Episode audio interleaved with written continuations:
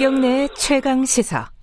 네, 코로나 19, 어, 이게 벌써 아홉 달이 지났다고 하네요. 어, 많이 지났네요. 요새 틈틈이 우울하지 않으십니까? 저, 저는 좀 그래요. 어, 창밖을 바라보고 집에서 찍은 사진들을 올리는 게 유행이래요. 또 외국에서는. 밖에 못 나가니까. 코로나 블루, 어, 코로나 우울증이라고 해야 되나요? 뭐 이런 단어들도 유행하고 요새는 코로나 레드라는 단어도 있답니다. 이게 갑자기 화나는 거죠. 어, 그리고 주체를 잘 못하는 거. 코로나 angry라고도 하고요. 자, 마음 방역, 어, 심리 방역 어떻게 해야 될지 서울대병원 강남센터 정신건강의학과 윤대현 교수님에게 잠깐 상담 좀 드리겠습니다. 교수님 안녕하세요. 네, 안녕하세요. 네. 진짜 그 코로나 블루 이렇게 느껴 갖고 오시는 어, 환자분들이나 상담하시는 분들이 많이 있나요? 실제로? 일단 기존 환자분들이 예를 들어서 불면증이 있으시다 그러면 좀 더 심해진 거는 분명하고요. 그래요? 네, 그리고 새롭게 좀 뭐 불면증이나 우울감으로 호소하시는 분들도 있고 음. 통계를 봐도 한 28에서 한 15% 연령대별로 네. 증가했다는 통계도 아, 뭐 있습니다. 작년보다요? 네, 네. 아, 그래요? 꽤 네. 많이 증가했는데요, 숫자로 보면은? 그렇죠. 그리고 음. 최근에 연구를 보면 제일 코로나 스트레스를 많이 받는 분들은 그 이제 확진돼서 치료받으신 분들이겠죠. 퇴원 후에도 뭐 불면, 우울, 불안 대표적인 음. 현상도 있지만 이제 외상후 스트레스성 장애라는 거 있지 않습니까? 네. 이게 다 끝났는데도 그 충격이 크다 보니 계속 음. 현재 미래에 영향을 주는 이런 거는 아마 이제 우리 아직 지금 뭐 끝나지도 않았지 않습니까? 네. 아마도 언젠가 끝나야겠죠. 끝날 네. 거고 그 후에도 좀 그런 심리적인 어떤 스트레스로 인한 뭐 예를 들어서 음. 외상후 스트레스성 장애 같은 그런 문제들은 계속 좀 있을 거 아닌가 예상하고 있습니다. 본인 보통 이제 언론들이 얘기하거나 시중에서 네. 뭐 코로나 블루 이렇게 얘기하는 게 그 네. 어, 의사, 의사 분들이 얘기하는 우울증하고 같은 거라고 보면 되나요? 어떻습니까? 다르죠. 달라요? 네. 네. 그냥 블루는, 워낙 블루는 요즘 가을 하늘처럼 파란 예쁜 블루가 블루여야 되는데, 예. 좀, 좀 울, 울적한 우울감을 표시할 때 음. 블루란 표현을 씁니다. 그래서 뭐 어느 정도의 차이만 있지 산후 우울감 뭐 이런 음. 것도 블루라고 표현을 하거든요. 네. 그래서 저는 뭐 가끔 그런 이야기 드립니다. 지금 예. 코로나 블루를 안 느끼면 네. 비정상이다. 아 오히려 왜냐면 그만큼 참 안 좋은 스트레스이니까요. 음. 언제 끝날지도 모르죠. 모든 네. 영역이 힘들죠. 전 지구가 다 힘들죠. 앞에서 나도 불, 저도 일주일에 한 번은 너무 블루하거든요, 마음이. 그러세요? 그래서 그런 네. 우울감까지는 이걸 너무 당연한 건데 우울하지 않으려고 그러면 그게 더 힘들 수도 있거든요. 음, 네. 그러면 어, 이게 좀 우울증, 소위 예. 질병으로서는 그럼 어떻게 좀 감별이 필요하냐에 대한 궁금증들이 그렇죠? 있으신데요. 예. 에, 보통 이 우울보다도 이게 무기력감 음. 그리고 뭐 여러 가지 신체 증상들 뭐 예.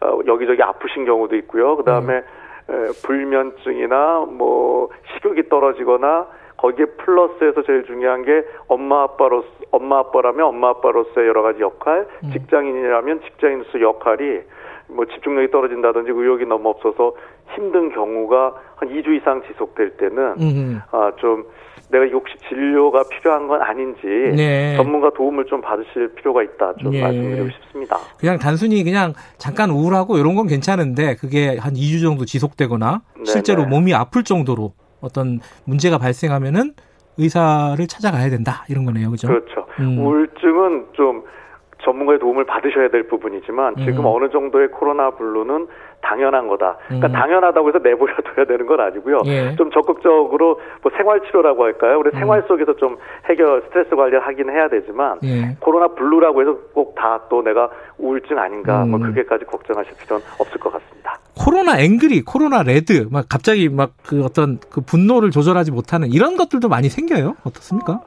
그럼요. 그래서 음. 아, 참이 이런 말들이 저기 만들어지면 안 되는데 잘 만드시는 것 같아요. 코로나를 진짜 네. 말 만드는 게 직업인 사람들이 네, 있어요. 네, 네. 그래서 코로나 앵그리 뭐 이렇게 네. 얘기하는데요. 이렇게도 얘기합니다. 사실 그 요즘 분노감이라는 게 네. 오히려 우울 이런 거보다도 예를 들어서 제가 직장인분들 뭐 예를 들어서 직장인분들 상 상대로 이렇게 고민거리 이렇게 하면은 1, 2등 하는 게 분노감이거든요. 오. 어. 근데 심리적으로는 그렇게 얘기합니다. 이 분노라는 게 외부를 향하는 거지만 네. 그 이제 2차 감정인 경우도 있고 네. 1차적으로는 우울. 슬픔 내지는 공포 이런 것들이 너무 내, 내면으로만 다가서면 힘들기 때문에 어떻게 보면 네. 스트레스가 좀 너무 강력하고 오래 가다 보니 네. 블루에서 이제 레드까지 음. 간 거죠. 음흠. 뭐 그게 특정 대상을 떠나서 네. 그냥 지구가 싫고 삶이 싫고 왜 이렇게 피곤한가 음. 어, 분노하는 뭐 그런 의미의 코로나 레드도 충분히 느끼실 수 있을 것 같습니다. 네. 근데 이게 어떤 특정 세대라든가 계층이라든가 이쪽에 좀 집중될 수도 있나요? 예컨대 뭐 청년층이라든가 노년층이라든가 뭐 좀 심각하게 어... 나타나는 경우가 있어요? 사실 지금 보면은 우울증 증가가 20, 30대에 많고, 네. 그 다음에 정말 그런 일이 생겨서는 안 되지만 이제 여러 가지 자해적 행동이 음. 뭐 거의 두 배 가까이 20, 30대에서 증가한 걸로 돼 있긴 한데요. 그래요. 근데 이게 뭐 우리가 다 스트레스를 받지 20, 30대에만 국한된 건 아니고 네. 전반적으로 좀 스트레스에 더 좀 어, 뭐 취약하다고 해야 될까요? 더좀 음. 어, 반응하는. 그러니까 사실 60대 어르신 이상 어르신들도 그 자해적 행동이 거의 한 70% 이상 증가했습니다. 그러니까 음. 워낙 좀 우울이나 그런 행동에 있어서 좀 스트레스를 예, 취약한 그 군에서 더 증가하고 있기 때문에 좀 스트레스가 강해서요. 이거는 네. 좀 여러 가지 좀 대책 관심이 음. 필요하다고 생각합니다. 일단 뭐 병원 찾아갈 정도는 아닌데 어쨌든 네. 좀 우울하고 가끔씩 막 화도 나고 막 이러면 어떻게 해야 될까? 네. 매운 거 막 먹는 사람 있잖아요. 스트레스 해소한다고. 네. 여러 가지 개인적인 방법이 있을 텐데 선생님께서 추천하시는 방법은 어떤 게 있습니까? 네. 아 저도 뭐 매운 거 먹습니다.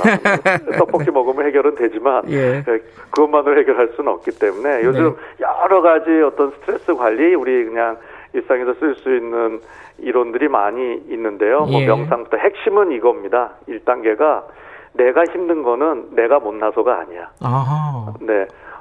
그, 그, 이거를 이제 2차 피해라고 하는데요. 네. 지금 코로나 물론 당연한 건데 이것 하나 내가 못 이기고 긍정적인 마음을 유지 못한다고 나는 못났어. 음. 어, 나는 자존감이 떨어져. 나는 무능해. 뭐 이렇게 해갖고 이걸 이제 2차 피해라 그러는데요. 네. 그래서 오시는 분들이 있는데 그렇지 않다는 거죠. 음. 지금 힘든 건 당연해. 음. 그래서 요거를 좀 다르게 표현할 때 우리가 한 발짝 물러서는 이 메타 인지처럼 메타 비유를 가져보자 이런 얘기를 합니다. 그러니까는 음. 우리가 주인공으로 인생을 사는데 가끔 관객으로서 날 좀 바라봐 주자는 거죠. 음. 코로나 때문에 힘들어 죽겠어. 이게 주인공인 나라면 네. 관객은 다르죠. 이렇게 힘든데도 잘 버티고 있네 저 주인공. 아하. 어, 요, 요, 근데 이걸 어떻게 이걸 하, 겠냐는 거죠. 그래서 예.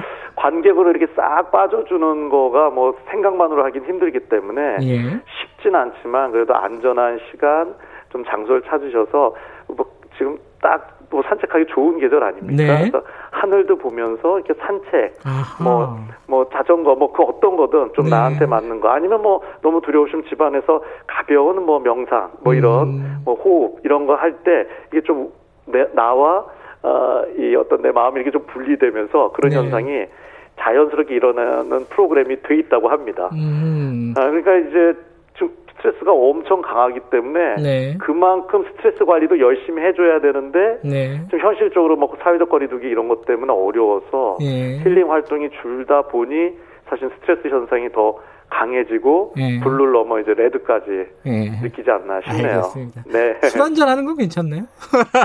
한 잔까지는 괜찮다고 말씀드리겠습니다. 알겠습니다. 네. 오늘 선생님 말씀 도움이 많이 됐습니다. 고맙습니다. 네, 감사합니다. 예, 서울대병원 강남센터 정신건강의학과 윤대현 교수님이었습니다. 어, 산책이 좋다고 하네요. 오늘 날씨가 어떨런지 모르겠네요. 파란 하늘 보면서 저녁이든 뭐 낮이든 잠깐 여유 가지시고 관객이 한번 돼보시는 게 어떨까 싶습니다. 김경래 최강 시사 9월 15일 여기까지 하겠습니다. 저는 뉴스타파 기자 김경래였고요. 내일 아침 7시 20분에 다시 돌아오겠습니다.